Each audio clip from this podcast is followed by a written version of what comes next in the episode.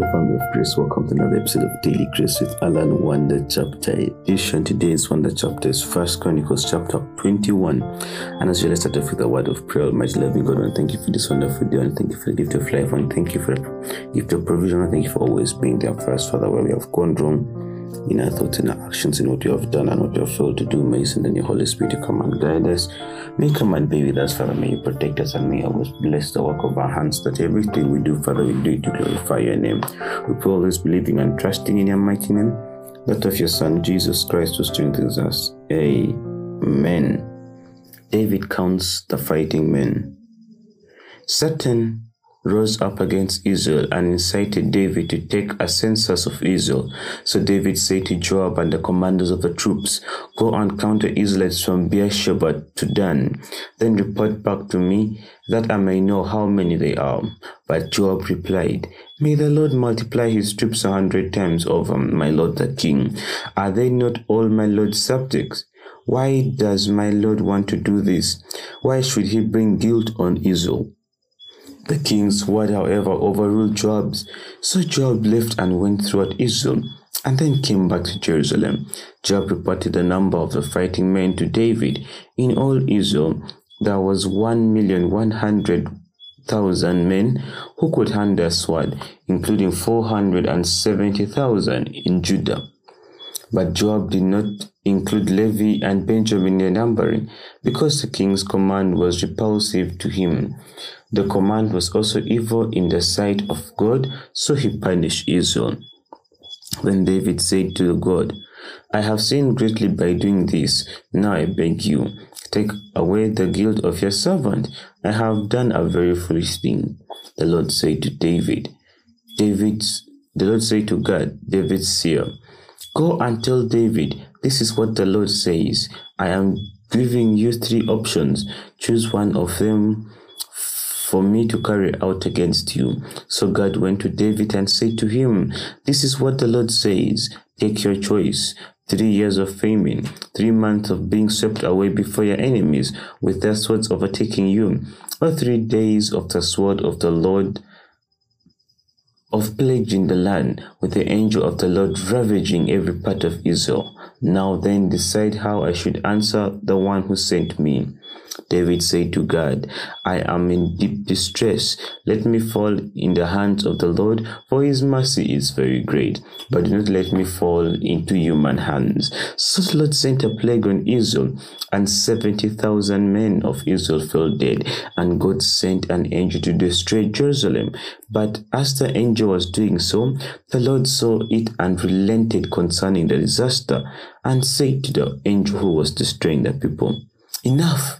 Withdraw your hand. The angel of the Lord was then standing at the threshing floor of Araunah, the Jebusite. David looked up and saw the angel of God standing between heaven and earth, with a drawn sword in his hand extended over Jerusalem. Then David and the elders, clothed in sackcloth, fell face down. David said to God, Was it not I who ordered the fighting men to be counted? I, the shepherd, have sinned and done wrong. These are but sheep. What have they done? Lord my God, let your hand fall on me and my family, but do not let this plague remain on your people. David builds an altar.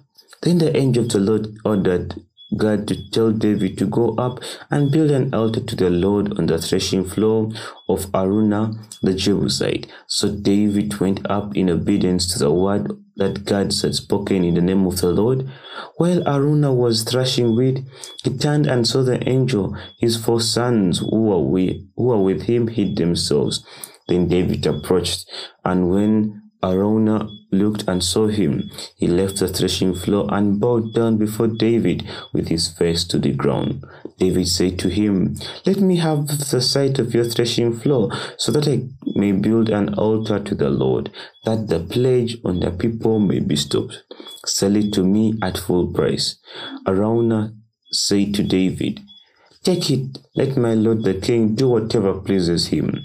Look, I will give the oxen for burnt offerings, the threshing sledges for the wood, and the wheat for the grain offerings. I will give all this. But King David replied to Araunah, No, I insist on paying the full price. I will not take for the Lord what is yours or offer him a burnt sacrifice that costs me nothing. So David paid around 600 shekels of gold for the site. David built an altar to the Lord there and sacrificed burnt offerings and fellowship offerings. He called on the Lord, and the Lord answered him with fire from heaven on the altar of burnt suffering offering. Then the Lord spoke to the angel, and he put his sword back into his sheath. At that time, when David saw that the Lord had answered him on the threshing floor of Araunah the Jebusite, he offered sacrifices there the tabernacle of the Lord, which Moses had made in the wilderness, and the altar of burnt offering were at that time on the high place at Gibeon. But David could not go before it to inquire of the Lord, because he was afraid of the sword of the angel of the Lord. And this is where our wonder chapter for today ends. We see the story where David disobe- uh, is disobedient and he disobeys the Lord, and we see the consequences of his disobedience. And let's go straight. What message? The first message that I really want us to pick comes from verse 7. What does verse 7 say? Verse 7 says, This command was evil in the sight of God, so he punished Israel. Amen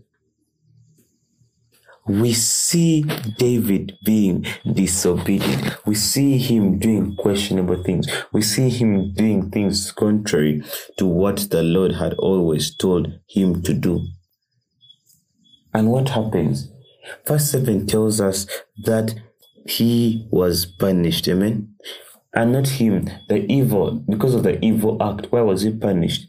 Not because God wanted to punish him, not because God wanted to show him he is more powerful, but because of the evil act that he had committed.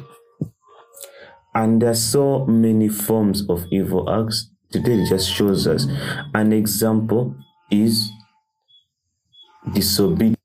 Disobedience is one evil act before the Lord. And because David was disobedient, he was punished. And when you go into verse 8, then David said to God, I have sinned greatly by doing this. Now I beg you, take away the guilt of your servant. I have done a very foolish thing. Amen. Now, as Christians, we always have that second voice, you know, that voice that always reminds you every time you want to do something, every time you're about to commit a sin, every time you're about to do something that you know is not right, there's always that voice. And now it's this voice coming back to remind David that what you did was not wrong. And in his heart, David was heavy. Amen. David was heavy. He had guilt. Amen. And now we see him going back to the Lord. After realizing that he had sinned, he is going back to ask for forgiveness from the Lord. How many times do we do this? How many times do we ask for forgiveness from the Lord every time that we have gone, seen, or done something wrong? How many times do we have this heart, that remorse, that we go back to beg? Amen. Or you let the guilt consume you, consume you, and keep you further and further away from the Lord, further and further away from the love that God has for you. And when you go into verse 13, verse 13 says, David said to God, I am in deep distress. Let me fall into the hands of the Lord, for his mercy is very great, but do not let me fall into human hands. Amen. Let me fall into the hands of the Lord, for his mercy is very great. Amen. He does not only just say great, he says very great. We serve a merciful God. I always tell you day in, day out. We always serve a merciful God. Never let guilt, can I say, never let that guilt make you, can I say, distant from the Lord. Never allow guilt to consume you. Yes, you have done something wrong, but never, ever, ever in your life feel afraid to approach the Lord. He's a God of second chances. He's a God of third chances. He's a God who doesn't stop forgiving. Amen. And that's a God that we serve. That's the kind of God that we serve. And lastly, if we go to verse 24, what does it tell us? But King David replied to Araunah, No, I insist on paying the full price. I will not take for the Lord what is yours or sacrifice a burnt offering that costs me nothing. Now, what I really want us to, to can I say borrow is or sacrifice a burnt offering that costs me nothing. Amen. What are you sacrificing to the Lord today? What are you sacrificing to the Lord today, and how much does it cost you? It doesn't necessarily have to cost you, can I say, materialistic um, or financially, or what what thing, what earthly thing are you giving up for the kingdom of heaven? Because today we are all so, you know, we want to experience the love of God. We want to experience heavenly things. But in the same way, we are so attached to earthly things. And it's not only you, even me, like we all suffer. But what earthly thing are you willing to give up for the glory of the Lord? That's what I want to, to share with you today. Once you get some time, read First Chronicles chapter 21 what do you get? What do you understand? Feel free to write to us daily grace with Alan at yahoo.com or send us a direct message on Instagram or Twitter at daily grace with Alan at yahoo.com. We really love to hear from you. Remember, the Lord can use one word to send a thousand messages. Almighty loving God, thank you for this wonderful day. and thank you for the gift of life. Lord, I thank you for the gift of provision. I thank you for always being there for us, Father.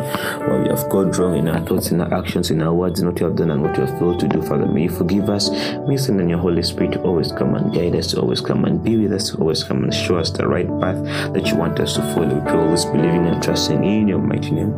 With of your Son, Jesus Christ, who strengthens us. Amen.